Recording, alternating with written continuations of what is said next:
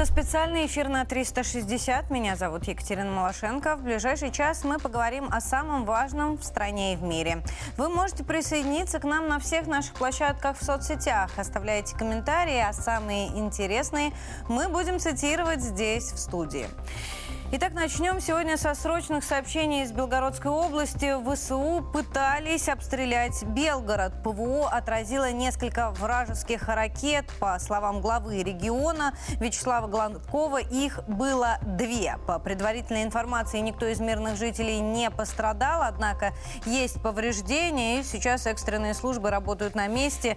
А в соцсетях распространяются кадры как раз момента обстрела и работы нашего ПВО.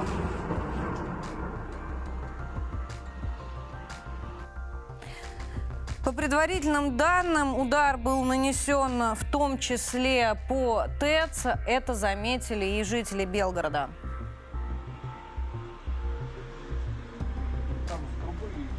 Не, под трубой. Глянь, дым валит под трубой. Какие именно повреждения получила теплостанция, пока неизвестно. Но мы вместе с вами следим за лентами новостей. Как только будет информация, сразу вам расскажу.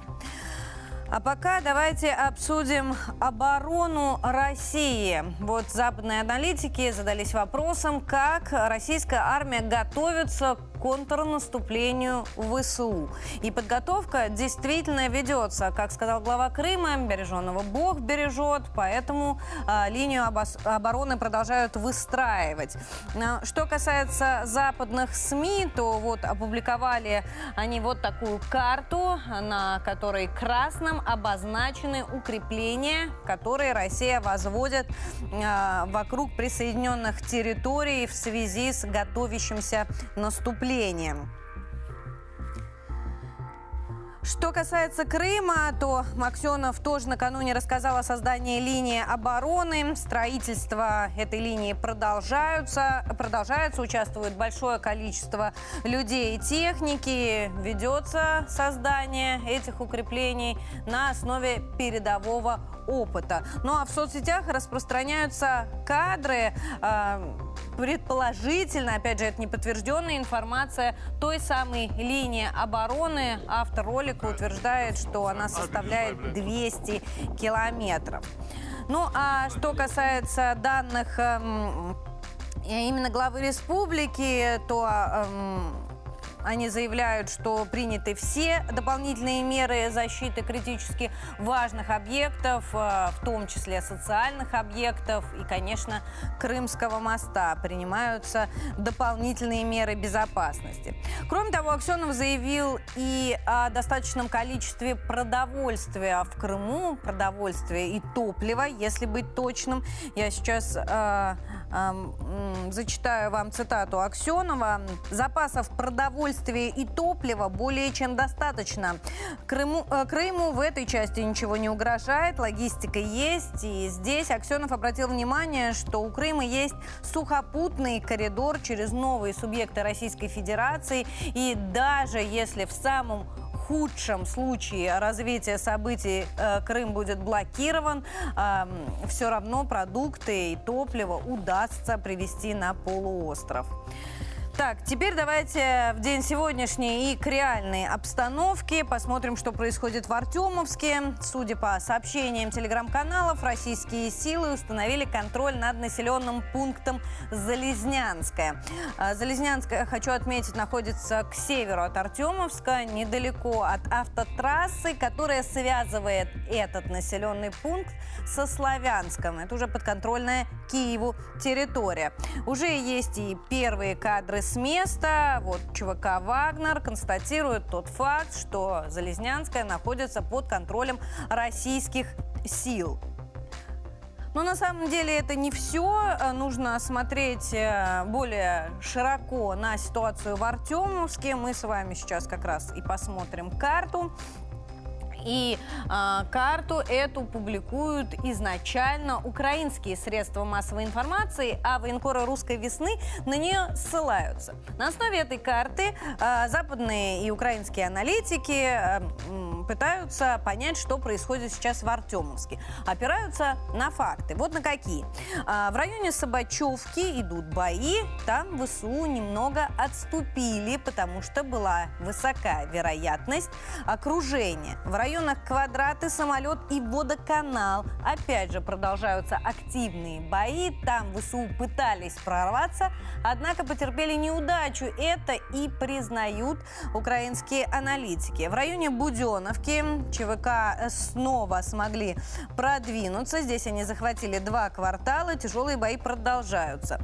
Ну и Хромова, я напомню, ЧВК «Вагнер» взял под контроль этот населенный пункт. И э, сейчас э, он под нашим э, контролем. И там э, вокруг э, большие расстояния лесополосы, откуда наши бойцы э, ведут прицельный огонь и планируют свое наступление. Как я уже сказала, анализируют ситуацию на Бахмутском участке фронта не только в России, но и за океаном. Вот американские аналитики считают, что падение Артемовска вызовет цепную реакцию, и в результате произойдет крушение всей системы обороны ВСУ. Я сейчас покажу вам как раз статью с цитатой господина Макгрегора. А, это экс офицер, э, соответственно, американской армии, вот по его словам, э, ВСУ оказалась в очень тяжелом положении, в первую очередь из-за недостатка боеприпасов, медикаментов и продовольствия. То есть э, Соединенные Штаты признают, что ВСУ в Артемовске окружены. История с Бахмутом близится к концу, и это будет началом новой фазы конфликта, в результате которого Южный фронт полностью обвалится. Конец цитаты. Но э, все бы было, конечно, замечательно, если бы это так и произошло. А пока у ВСУ есть возможность обстреливать э, по-прежнему донецкие э, населенные пункты. А, в частности, накануне они обстреляли Донецк и Макеевку, выпустили 16 снарядов натовского калибра. И, что самое страшное, пострадал в результате этого обстрела 7-летний ребенок. Э, подробности о его состоянии пока неизвестны, но будем надеяться, что мальчик поправится. А в Донецке тем временем работает наш корреспондент Елена Кононова, и она подготовила материал с места. С Подмосковья приехала фура с очень интересным грузом. Я сейчас все покажу. Ребят, ну-ка можно подождите, пока не кидайте. Да, я так залезу, да. Вот смотрите, утеплитель. Что это такое? По сути, армейский утеплитель. А, есть вспененный полиэтилен. Это такой полимер, у которого есть совершенно особенные характеристики. Этот материал давно используется в зоне специальной военной операции, потому что не пропускает ни тепло, ни холод. И самое главное, он а, недоступен для тепловизора. В Кашире производят а, материал, вот вы видите, А фура приехала от фонда «Окно в мир». Фонд располагается в Королеве.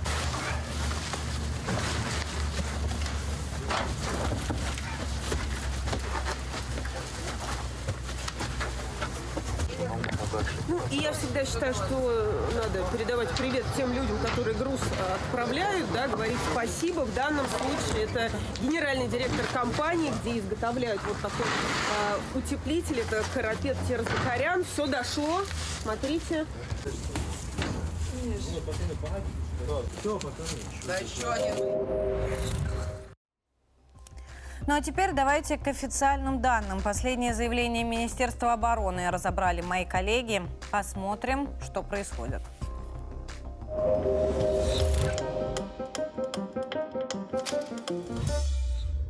Утром 14 марта текущего года над акваторией Черного моря в районе Крымского полуострова Средствами контроля воздушного пространства ВКС России зафиксирован полет американского беспилотного летательного аппарата МК-9 в направлении государственной границы Российской Федерации. Запад пишет, ну мирный, пашущий, беспилотник, жнец, подошел без задней мысли, просто сфотографировать все, что творится в Крыму. Ну, интересно, как готовится там это самое э, к Крыму. И злые русские вдруг подняли несколько самолетов и непрофессионально начали угрожать вот этому э, ихнему Раптору. И вдруг Раптор ни с того ни сего упал и утонул. Приносим, значит, ставим на вид русским, что такие действия недопустимы. Оперативно-тактической и армейской авиации, ракетными войсками и артиллерией группировки войск вооруженных сил Российской Федерации нанесло поражение 101 артиллерийскому подразделению ВСУ на огневых позициях, живой силе и технике в 197 районах.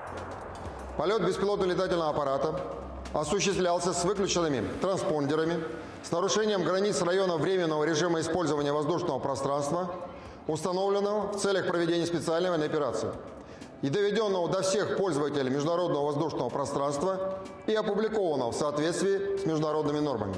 Неопознанный летательный аппарат с выключенными транспортерами вошел в зону, обозначенную как зона повышенной опасности, которую мы передали всем и вся, и начал приближаться к государственной границе. Мы подняли два скоростных истребителя, которые вошли в зону, и увидели там американский МК-9, который называется э, э, «Жнец». Жнец вел разведку прилегающей акватории и военно-морского флота Российской Федерации приняли меры по недопущению э, его действий. Там э, есть такой прием ослепить оптическую систему, слить на него керосин, бензин. Это все произошло, все. И вдруг он э, потерял управляемость упал. Скорее всего, на дальнем конце, где-то там в Румынии, сидел оператор безграмотный, вот здесь не профессионал. После того, когда скоростник наш набрал скорость, а вот более тысячи километров в секунду он прошел, минуту, простите, прошел, его просто начало уводить с этого. Ему нужно было подкорректировать, он не справился с управлением. С целью идентификации нарушителя в воздух были подняты истребители из состава дежурных ППО сил. В результате резкого маневрирования в районе 9 часов 30 минут по московскому времени беспилотный летательный аппарат МК-9 перешел в неуправляемый полет с потерей высоты и столкнулся с водной поверхностью. Хочу подчеркнуть, российские истребители бортовое вооружение не применяли, с беспилотным летательным аппаратом в контакт не вступали и благополучно вернулись на аэродром базирования. Вот эти все системы э, штатов, НАТО, различных там союзов, все ведут разведку сил и средств Российской Федерации с целью нанести ей максимальный ущерб через применение вооруженных сил Украинской Республики. Украина получает натовское оружие, которое позволяет, вот те-то же МК-9 позволяет корректировать управляемые боеприпасы и наносить удары по Севастополю, по бухте, где находится наш флот, то есть нанести ущерб нашему флоту. Это создавало предпосылки, угрозы нашему военно-морскому флоту и и национальной безопасности России. Действия были абсолютно грамотны, профессиональны. Знаете, что хотелось бы сказать? Побольше бы нам таких непрофессионалов в кавычках, чтобы после их пролета вот эта вся гадость небесная падала на землю или в море. Истребительная авиация ВКС России в Запорожской области сбит вертолет Ми-8 ВСУ. Средствами ПВО за сутки перехвачено 15 реактивных снарядов систем залпового огня «Хаймерс», «Ураган» и «Альха», а также уничтожено 7 украинских беспилотников в Харьковской области, ЛНР, ДНР и Запорожской области. Теме американского беспилотника мы с вами сегодня еще вернемся. А пока мне хотелось бы озвучить цифры украинских потерь, при том, что посчитали их американские журналисты. Украинские потери за время конфликта, согласно оценкам американских официальных данных, превысили 100 тысяч человек. Издание отмечает, что среди них самые опытные бойцы, а многие из этих потерь а, происходят в боях за Артемовск. Я напомню, не так давно киевское руководство говорило, что самых опытных бойцов они, что называется, попридержали и готовят их к весеннему наступлению. Но э, тем не менее, будем следить за развитием событий вместе с вами, а предположение делать с опытными экспертами. А, с нами на связи наш первый сегодняшний гость Евгений Александрович Михайлов, военный эксперт, специали... специалист по межнациональным конфликтам, директор Центра стратегических исследований стран Южного Кавказа. Евгений Александрович, здравствуйте. Здравствуйте, Екатерина. Евгений Александрович, мне хотелось бы начать с ситуации в Артемовске, а конкретно с предположения, которое сделал Макгрегор. Он сказал, что падение Артемовска вызовет э, крах всей системы обороны ВСУ. А какова вероятность, что это действительно будет так, если при этом Киев готовит весеннее наступление? На самом деле Макгрегор опытный эксперт, И я согласен с тем, что действительно падение Артемовска – это как восточная цитадель, а, приведет э, к краху все, всех, ну, всей оборонительной системы украинских подразделений на Донбассе. А, это очевидно, это предполагали и говорят об этом и наши эксперты, и военные советники, что действительно ситуация для украинских военных а, будет весьма плачевной. Именно поэтому мы, мы-то говорили о чем? Мы говорили, что это как бы банально просто пытается э, Зеленский э, сохранить имидж, как бы он же брал деньги огромные под э, оборону Ар- Артемовска. Но на самом деле здесь действительно ситуация такова, что если Артемовск падет, а он падет, безусловно, то дальше уже э, открыты дороги на другие укрепрайоны, которые, которые будет легче э, захватывать. Евгений Александрович, при этом Киев э, сосредотачивает свои силы для весеннего наступления, а, и многие в нашей стране сильно испугались, э, что Крым действительно будет взят в блокаду. И вот эти сообщения, с одной стороны, успокаивают, что там строят линию обороны, а с другой стороны, тревожат. А, как на самом деле стоит оценивать э, эти сообщения Аксенова о том, что линия обороны в процессе ну, я считаю, что в принципе э, губернатор Аксенов это сильный лидер, и он говорит э, то, о, чему нужно верить.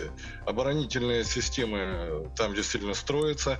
Э, осторожничать надо. Вот эти все возгласы о том, что ой, нас заблокируют, нас захватят, есть такие панические образы, возгласы. Они, конечно, всегда были и будут, но Э, действительность сейчас иная. Российская армия готова к любым контрнаступлениям, но, естественно, нужно как бы всю тревожность переводить именно в, усиление линии укрепления, в усиление обороны и не особо обращать внимание на накачку информационного пространства паническими настроениями.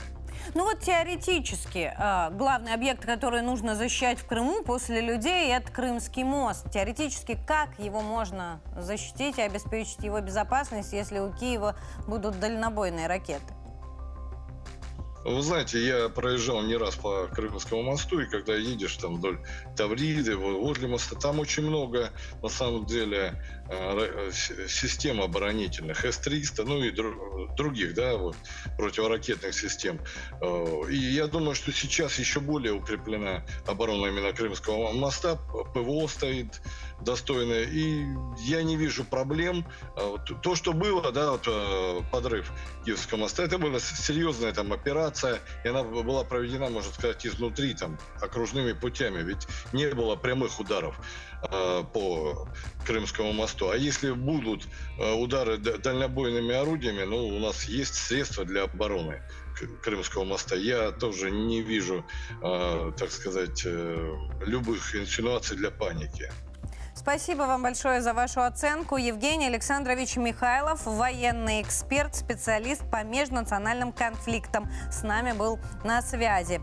Ну а мы вернемся с вами, друзья, к данным Министерства обороны. Наше военное ведомство опубликовало кадры боевой подготовки экипажей модернизированных разведывательных машин, которые в скором времени примут участие в боевых действиях. Давайте смотреть, что это такое.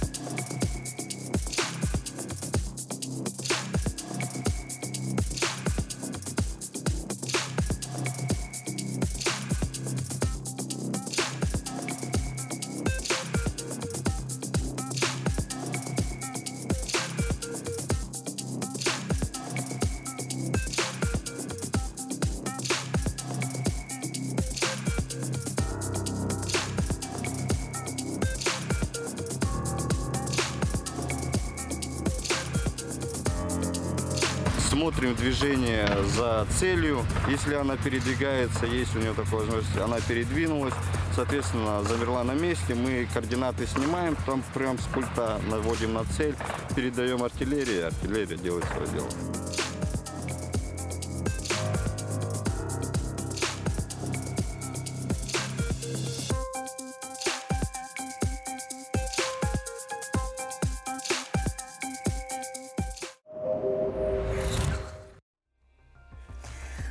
Продолжаем. Я напомню, следим за развитием событий в прямом эфире вместе с вами и вместе с Гея Саралидзе, который успел присоединиться к нашему эфиру. Всех приветствую. Здрасте.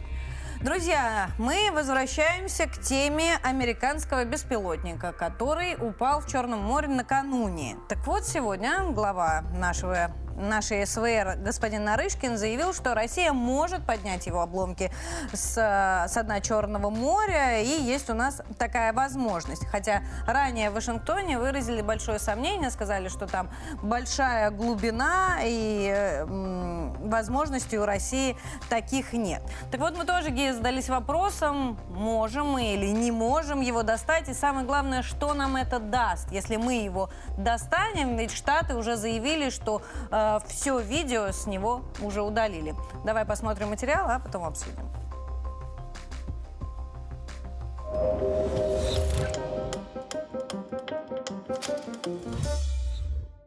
Это кадры видеореконструкции столкновения российского Су-27 с американским МК-9. По версии американской стороны, телеканал CBS убежден, что касание двух самолетов было, хотя российская сторона убедительно сообщила, что нет. А военные США успели проговориться с самого начала и признать, что было не прямое соприкосновение, а просто российский летчик лихо сманеврировал мимо и обдал американца керосином, сбросив топливо в лицо беспилотнику или что у него там. Но даже не это главная интрига произошедшего. Всех волнует другое, куда упал скандальный МК-9, американский беспилотный разведсамолет, который во вторник засекли российские ВКС в акватории Черного моря. К этому моменту известно следующее. Вмешательство российских истребителей заставило американское командование пойти на уничтожение этого БПЛА. Таковы жесткие, непреклонные нормы, чтобы секретная техника не попала в руки противника. Грубо говоря, самоубился об стену, точнее об воду. Сразу по горячим следам во вторник командующий ВВС США Джеймс Хеккер заявил, что дрон рухнул в нейтральные воды Черного моря, то есть вне досягаемости русских. Однако сегодня последовали другие заявления.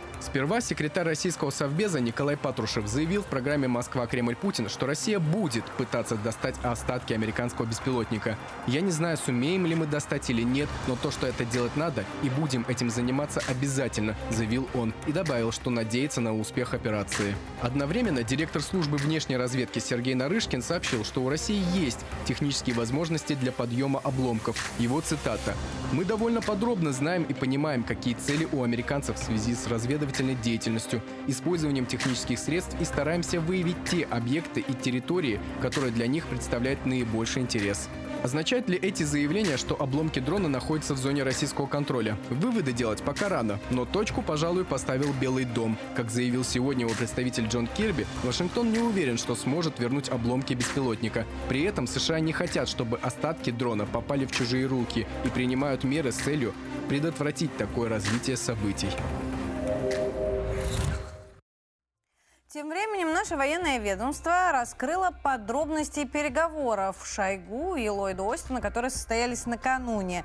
А, в ходе беседы Шойгу заявил, что причиной инцидента стало несоблюдение Соединенными Штатами заявленной России зоны ограничения полетов, а также усиление разведывательной деятельности против интересов Москвы. Глава российского ведомства подчеркнул, что Россия и впредь будет реагировать соразмерно на все подобные провокации.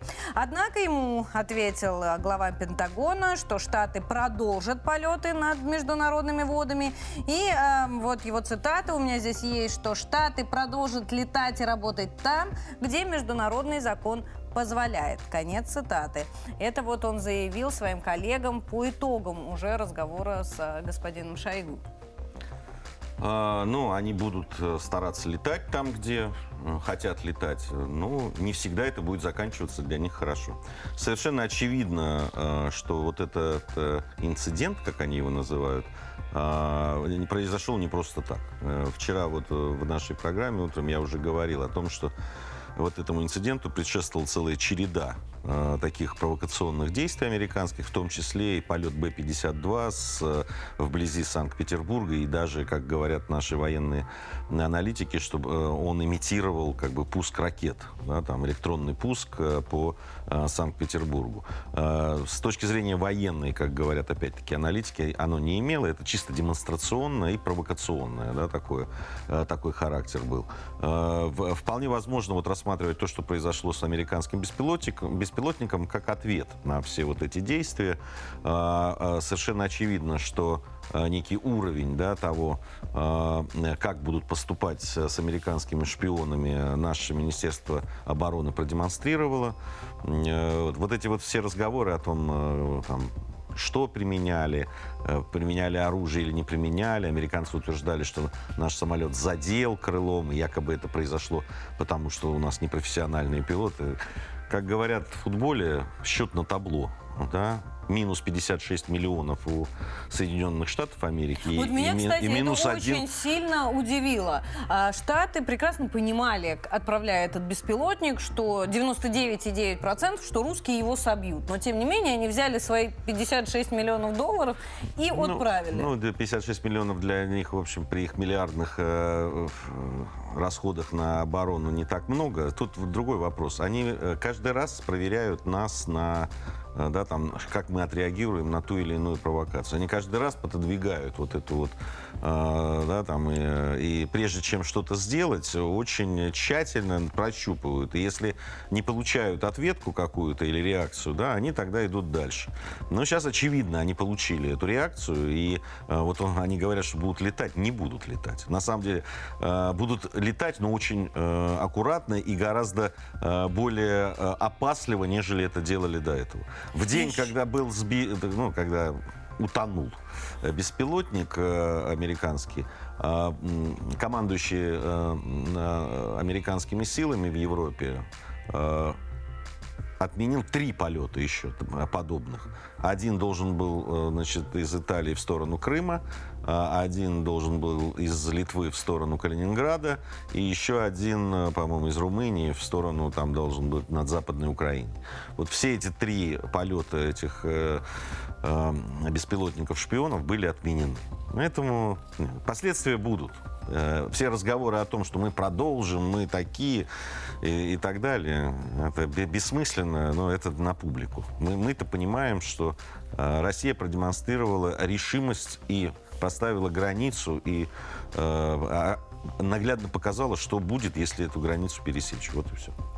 Еще они говорят, что планируют каким-то образом заполучить эти обломки беспилотника, и они не хотят, чтобы они попали в руки русским. Не Ну, хотят. Вероятности такой э, практически нет.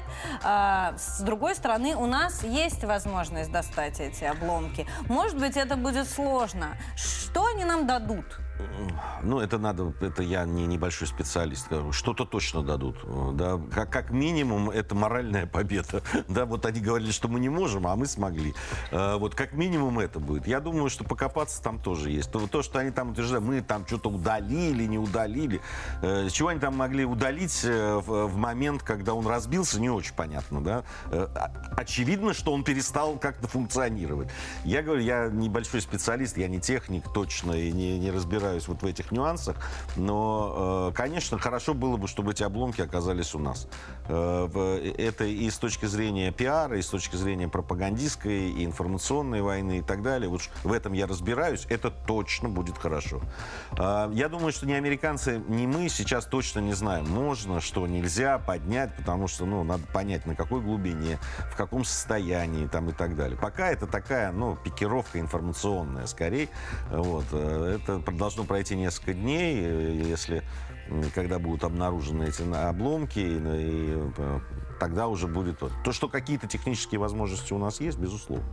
Ты уже упомянул, что э, Госдеп во всем обвинил российских пилотов, э, якобы они некомпетентны. Я хотела бы поподробнее разобрать эту историю, давай зайдем на сайт РИА Новостей.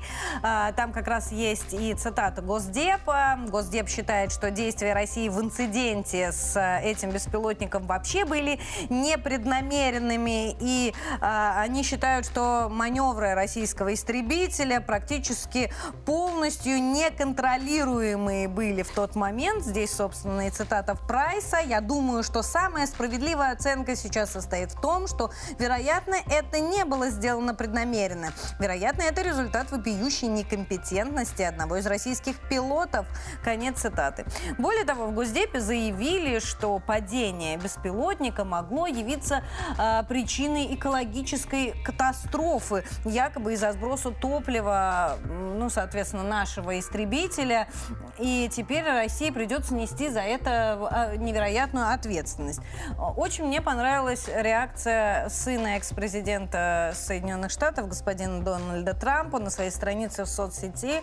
Он написал, что очень странно, что экологическая катастрофа сейчас Соединенные Штаты Америки волнует, а возможность начала Третьей мировой войны нет.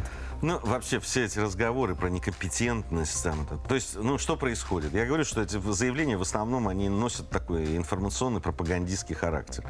Э, значит, э, американцы э, пытаются, значит, вот при всей этой истории, да, там, сначала они кричат, что, значит, некая агрессивность со стороны России была, потом, понимая, что что-то не очень, да, это все хорошо выглядит, то есть русские не боятся Великой Америки, тогда они начинают представлять это вот, вот эти косорукие, сиволапые русские летчики, которые не умеют летать, они случайно, в общем, не хотя этого, но так как они не умеют летать, они повредили наш прекрасный значит, летательный аппарат, и он упал. Ну вот это все правда. Ну, не стоит даже выеденного яйца. Это не хочется даже комментировать.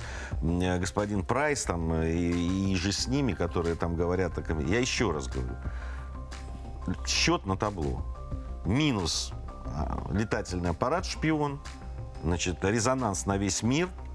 Э, во всем мире увидели, что русские не боятся американцев не бояться того, что они там э, какая-то э, последует реакция. Э, многие даже написали, что со времен там Вьетнамской войны никто не сбивал американские самолеты или американские пилотов или их летательные аппараты. Но все-таки в этом летательном аппарате не было пилотов. Ну, и мне кажется, уровень нет. провокации не такой большой. Нет, здесь нет никакой провокации. Провокация была это полет, их полеты разведывательные вокруг э, территории, где у нас идет специальная военная операция. Вот это вот настоящая провокация. Действия наших пилотов и наших э, военных, они абсолютно адекватны и соразмерны той э, э опасности, которую несут. Надо сказать, что они э, очень много уже принесли нам э, и потерь, и горя, и материальных потерь, потому что именно они наводили на крейсер «Москва», именно эти беспилотники. Это они там э, давали разведывательную информацию украинским боевикам. Это они э, э, де, действуют как целеуказатели и так далее. Поэтому чем больше их будет падать, по любым причинам. Да, там батарейка кончилась, э, там гроза, чайка попала в двигатель. Мне все равно. Чем больше их будет падать и погибать, э, этих э, беспилотников с пилотами, мне все равно, честно говоря. Вот. Чем больше их упадет, тем, тем лучше. Друзья, я уверена, что вы тоже придерживаетесь того же мнения. Мне хотелось бы передать слово аппаратной, чтобы мы почитали ваш комментарий. Так, не готова еще наша аппаратная, собирает ваши самые интересные комментарии. Гея, тогда мы с тобой должны поговорить еще про российскую нефть. Должны, поговорим. А, интересная все-таки история снова собралась вся Европа, снова собралась обсуждать цены на нефть и решили, что потолок – это вообще решение всех их проблем, и его нужно сохранить. Очень интересные ребята, а, но почему-то к ним не спешит присоединиться Япония. Они-то, как оказалось, это наш Минфин рассказал, покупали спокойно российскую нефть по 68 долларов за баррель и не сильно страдали. А, у меня вот даже есть цифры. Вот смотрите, по данным нашего ведомства, Япония в феврале закупила у России 37 тысяч килолитров нефти. Это 232 тысячи барлей. Ну, примерно. Общая стоимость импорта нефти составила 2,1 миллиарда йен или 15,9 миллионов долларов. А теперь считаем. Ну, возьмите калькуляторы. Следовательно, стоимость одного барреля из этой партии составила 68,5 долларов, что, безусловно, выше, чем потолок цен. Правда, Япония не спешит этого объяснять. Ну, оправдываться не хотят. Нет, а что объяснять? Ну, Но, тем не менее, давай посмотрим. Есть анекдот такой, когда человек на рынке продает курицу за миллион рублей. Его спрашивают, почему так дорого? Он говорит, знаете, как мне нужны деньги? Вот то же самое. Просто японцам нужна нет. Кстати, по поводу... Э, э, японцам могут европейцы что угодно предъявлять. Но только они сами покупают эту нефть, не соблюдая никаких э, вот этих потолков. Вот сколько она стоит, за столько и покупают. Единственное, что они это делают, ну, как бы из-под тишка. Тут был замечательный сюжет буквально на, предыдущей неделе, когда рядом с берегами Испании стояли три танкера и радостно бодяжили значит, российскую нефть для того, чтобы сделать из нее не российскую. Поэтому все эти потолки, разговоры об этом, есть конъюнктура. А, Да, там, ну, сейчас вот э, э, цены на газ и на нефть э, да, дос- достаточно серьезно упали. Вот. Есть конъюнктура. Сейчас поменяется конъюнктура, они поползут вверх. И будут там эти потолки, не будут. Да, совершенно очевидно, что он не работает. Ну, давай посмотрим, к чему они пришли сейчас и какую цену установили.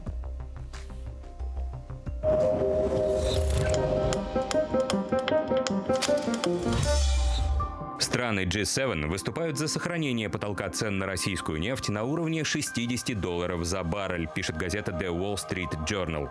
Чиновники Еврокомиссии сообщили об этом всему составу Европейской коалиции.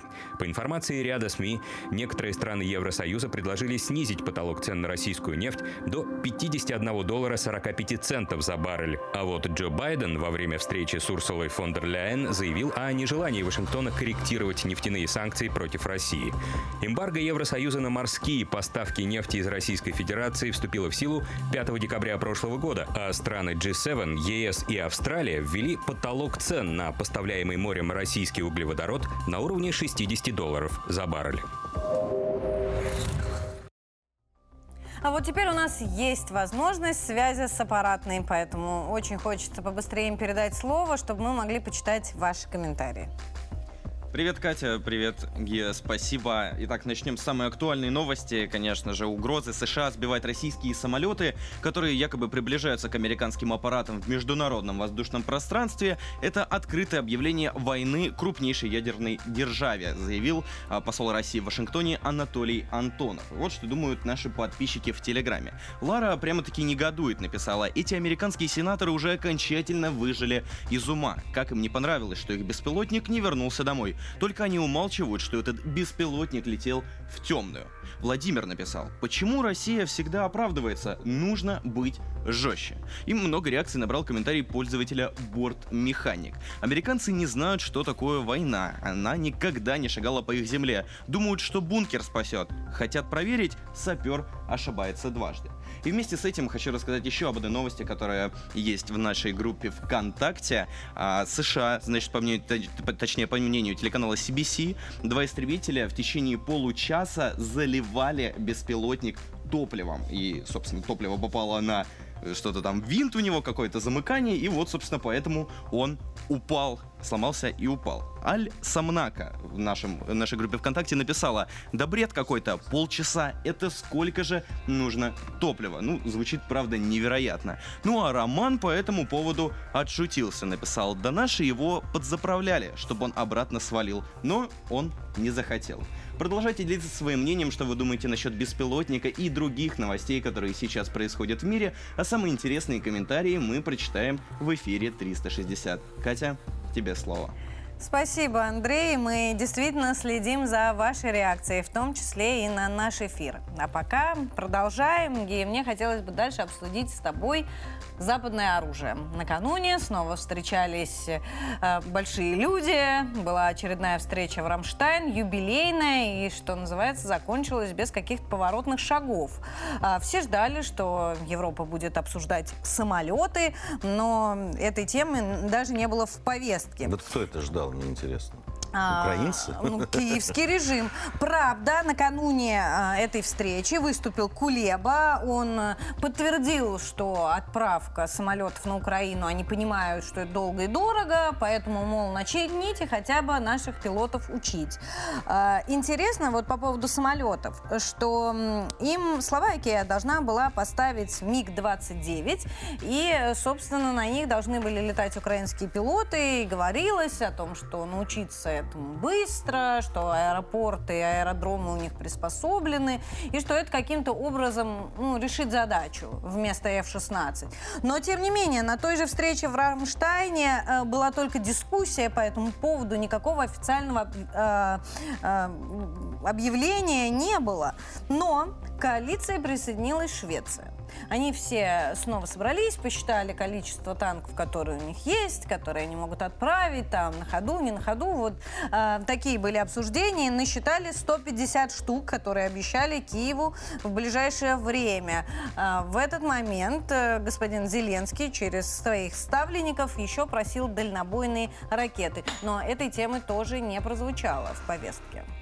Ну, здесь надо пон- совершенно очевидно, э, да, там вот история, что э, буксует, э, воен- буксуют военные поставки, потому что, ну, даже те 140, 160 танков, которые вроде как где-то наскребли, которые вроде как вот, ну, в какой-то там более-менее обозримом будущем должны появиться в Украине, это не те 600 танков, о которых изначально шла речь. Я хочу напомнить. Да, как 600 превратилось в 150 там, или ну, 140, неважно.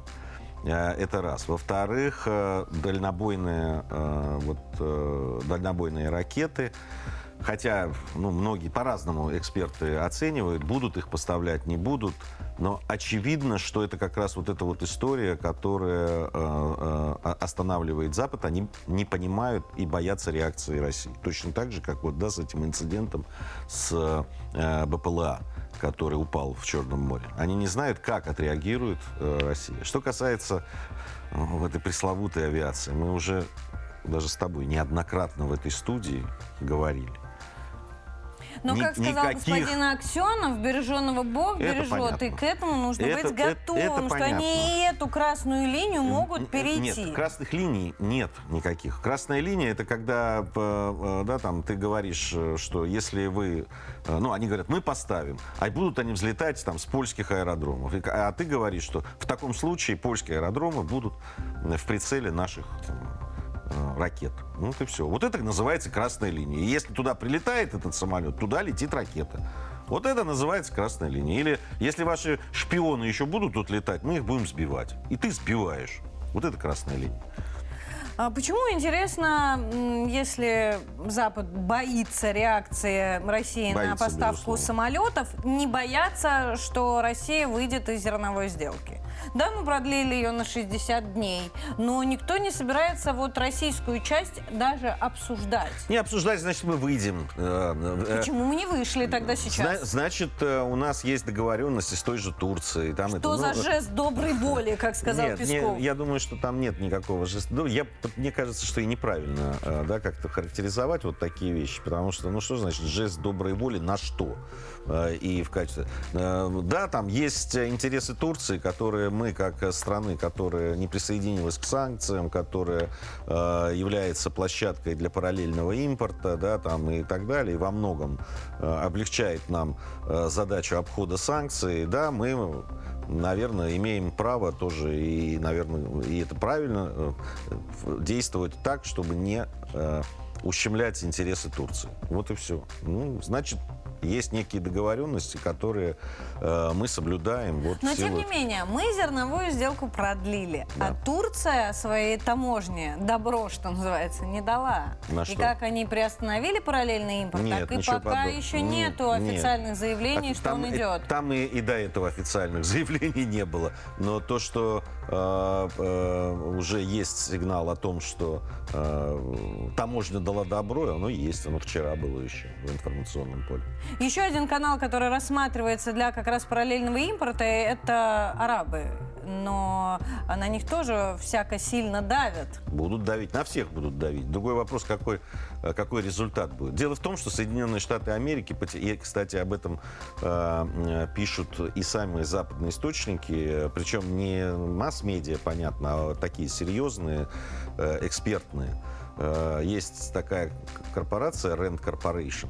Да, это ну, такая независимая значит, э, эм, корпорация, которая, аналитический центр, который работает на, на государственные заказы. Ну, то есть она фактически описывает э, да, там, политику Соединенных Штатов Америки, ее союзников по разным направлениям и так далее. Если вот посмотреть э, доклады Rand Corporation и потом совместить их с тем, что действительно делал там тот же Госдеп да, и Соединенные Штаты, то понятно, насколько это влиятельное, э, влиятельный э, такой на- научно такой аналитический центр. Кстати, с 46 года он существует.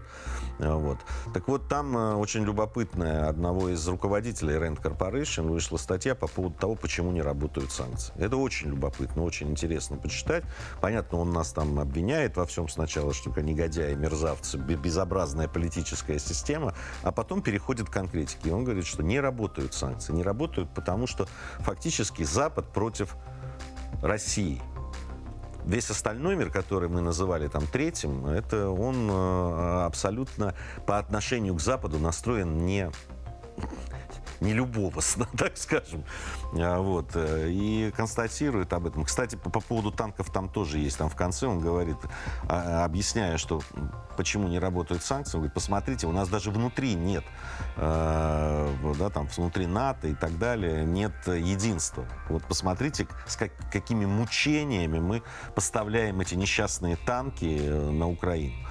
А, Поэтому здесь вся, вся, вся ситуация и с поставками, и, и с санкциями, и э, с давлением и так далее, они... Все это, по-моему, говорит о том, что Запад никак не привыкнет к мысли, что больше жить за счет стран третьего мира он не сможет. Так а где же он харчеваться-то будет? Вот, а, ну то есть негде, ему придется что-то делать самому, а страны третьего мира уже не, не особо и готовы. Вот а, в очередной раз пришло сообщение, что Штаты и Евросоюз требуют от Африки на этот раз прекратить всяческий контакт с Россией, в том числе касательно зерна, которое мы туда вместе с удобрениями поставляем бесплатно. Гея, спасибо тебе большое за твои оценки, а мы как раз про Африку материалы посмотрим.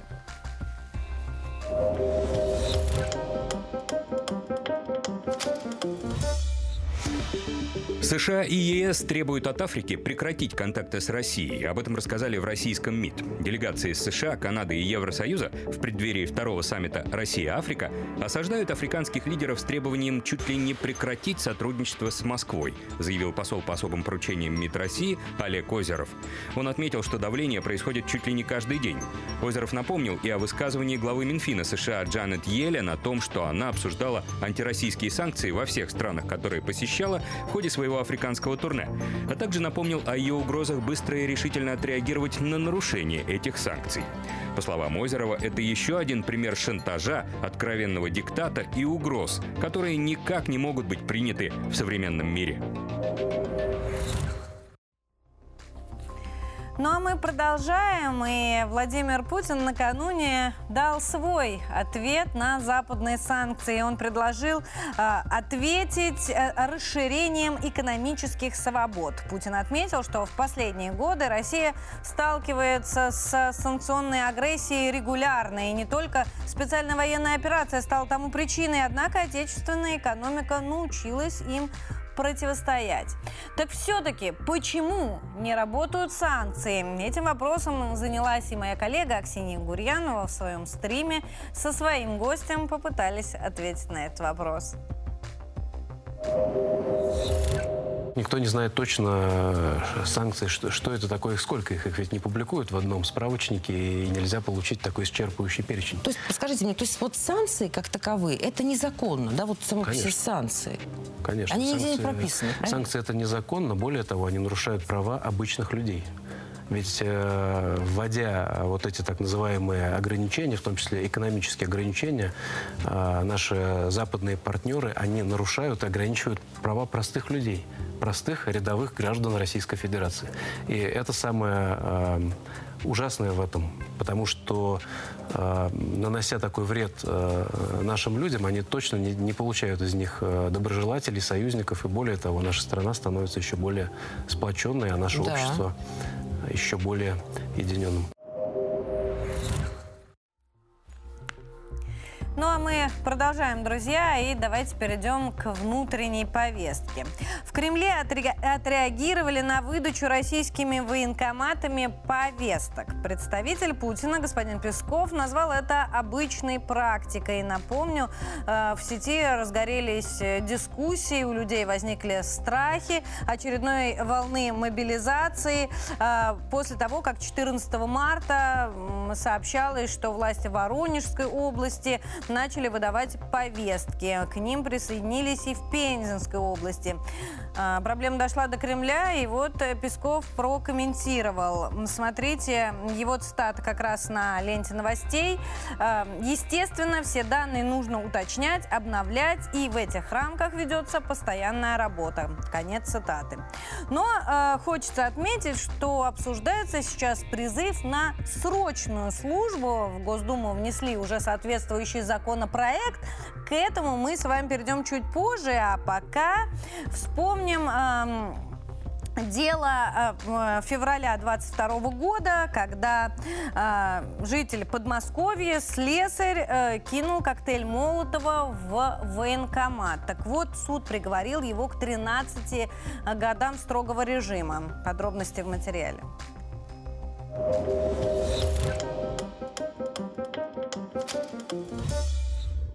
На этих кадрах с камеры GoPro Кирилл Бутылин пытается поджечь военкомат в подмосковных Луховицах. На записи видно, как 22-летний метатель бутылки с зажигательной смесью бросает коктейль сначала в одно окно, но емкость разбивается о решетку, затем следующая попытка и снова фиаско.